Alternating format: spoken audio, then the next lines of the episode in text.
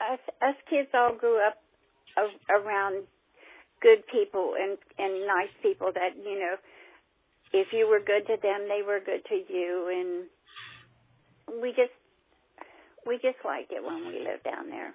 We didn't have any trouble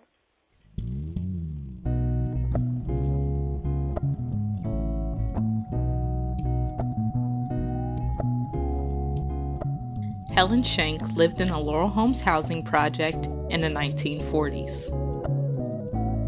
Hear her story in this installment of the West End Stories Project. I'm Key, manager of the West End branch of the Cincinnati and Hamilton County Public Library. Thanks for listening.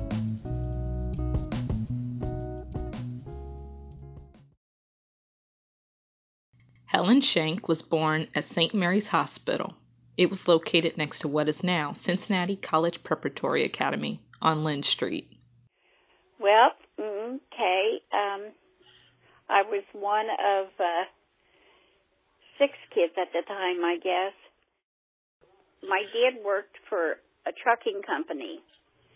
He, for a while, he drove the trucks, and then after that, he worked in the office. He was a dispatcher. And mom didn't go to work until dad was dad had some kind of surgery, and she went to work at uh, what they called Clopay. They made curtains and stuff like that, and she worked there for a while.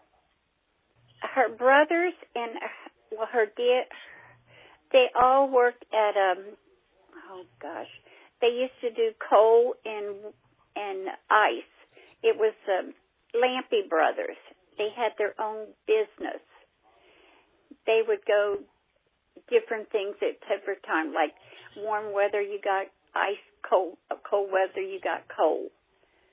But it was their own little business. My grandma lived on Hopkins Street. Aunts and uncles all lived in the same area. Now, see, my my great grandma came from Germany on both sides of our family, my uh, dad's side and my mom's side. She was raised Catholic and went to St. Joseph's School and Church on Ezzard Charles Drive and Linn Street. Um, mom and dad were uh, we were they were they were Catholic. They raised all of us uh, through um, Catholic school, and I went to St. Joseph Nazarene School. I made my first communion there. Father Busmar was the was the priest. Mom sang in the choir with her sisters for years. My aunt used to run the bingo at St. Uh, St. Joe's, and they used to have um, they used to have what we always called the Holy Name Parade, where all the Catholic churches got together, and they had marches down um, Ezzard Charles Drive, but it, I think it used to be Lincoln Park Drive before it was Ezzard Charles Drive. I'm not sure but I think that's what it was. And all the churches uh, got together and they had bands and everything. St. Joe's had um, us kids used to march in the band.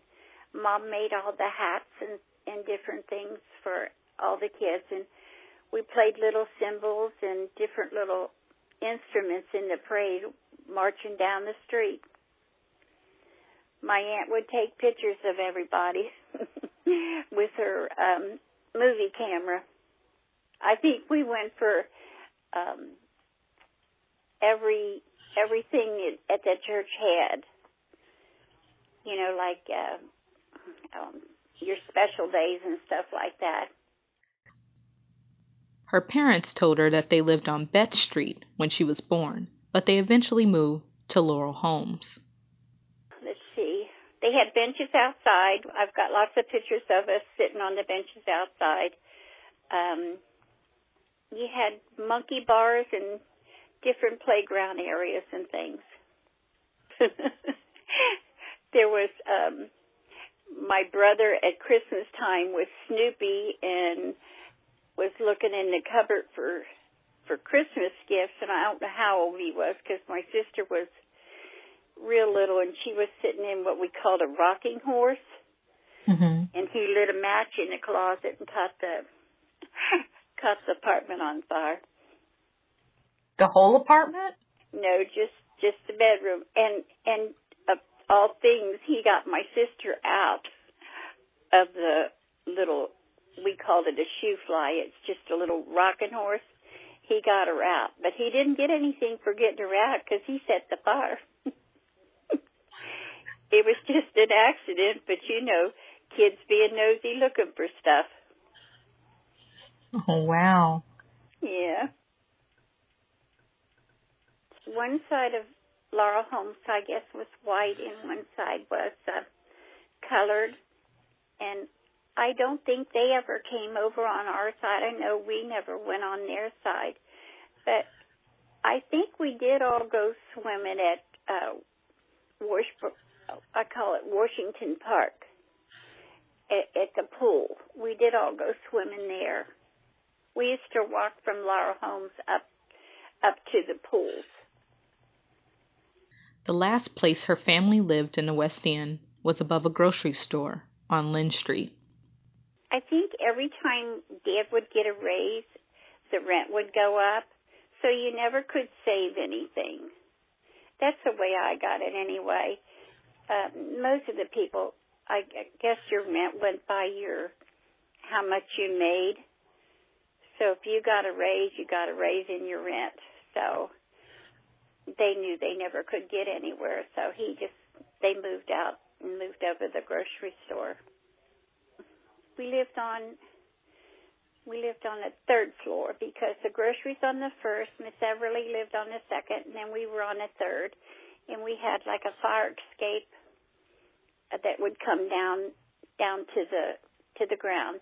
But we had we had a doorway we had to open to go into uh, to get to the apartments with a long hallway, and then we had uh, metal steps that went upstairs to get to the second floor, and then inside we had other steps. So we had living room and, and kitchen on one side of the uh, the hall, and two bedrooms on the other side of the hall.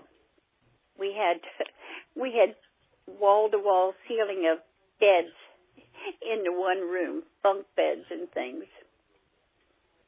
We used to walk down to the Union Terminal as kids. They had a little booth inside where you could buy little trinkets and things. I guess for the people that rode the trains, but we would buy them for like little Christmas gifts for our aunts at, at Christmas time. We always got something, even if um, Dad had to make it. He, you got something.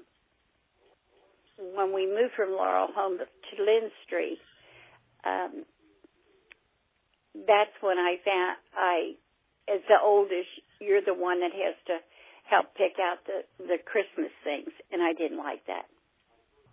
That kind of that kind of made Christmas, you know, why would I want to pick out gifts for everybody? And then I knew what they got. I did that for years, even after we moved out, um, and I went to work. I would go to I would go to the store with my dad and pick out stuff for for everybody. When Miss Shank first called me, she shared a story about an encounter that stayed with her over the years.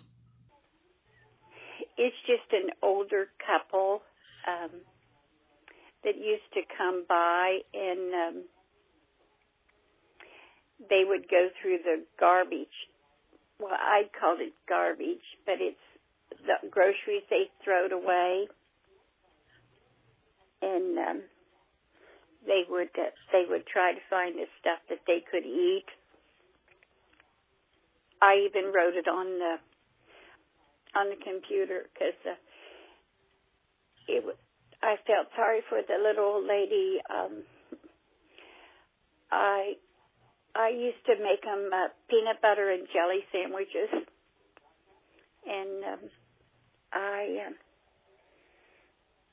I gave her a pair of shoes. Um, and I don't know how long after um, her son, they were older, he'd come back and uh, told me she passed away. and it's sad what people have to have to do to to live. Yeah. She was a nice little lady. It was in the back of the it, it was in back of the grocery store which was downstairs from from our apartment. Yeah. She was a little colored lady. Really they were really nice people. Had a lot of nice friends down there. In 1953, her family left the West End and moved to Loveland, Ohio. No, we had a lot of friends uh, when we were kids growing up, and it didn't matter what color you were. I mean, everybody was everybody. I know when we moved, I asked Mom if I could go live with my aunt. I didn't want to live out in the city, out in the country. the question of why they moved from the West End is still unanswered. I can't tell you because it's something that happened to one of my sisters, and uh, we moved after that. We never knew what happened. We just knew she had to go to the hospital, and uh, we moved after that.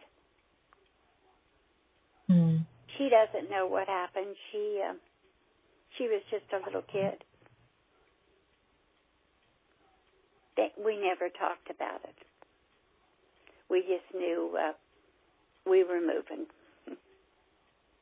When I asked for her thoughts about the new stadium in the West End, she said, "I I don't um, see. Uh, it's it's been so long. I don't even know. I know where music hall and all that is, but as far as where you know to sit and picture where this stadium is, I can't do that. I have, you know, I have no concept of where that's at. Thank you so much for listening to this installment of the West End Stories Project.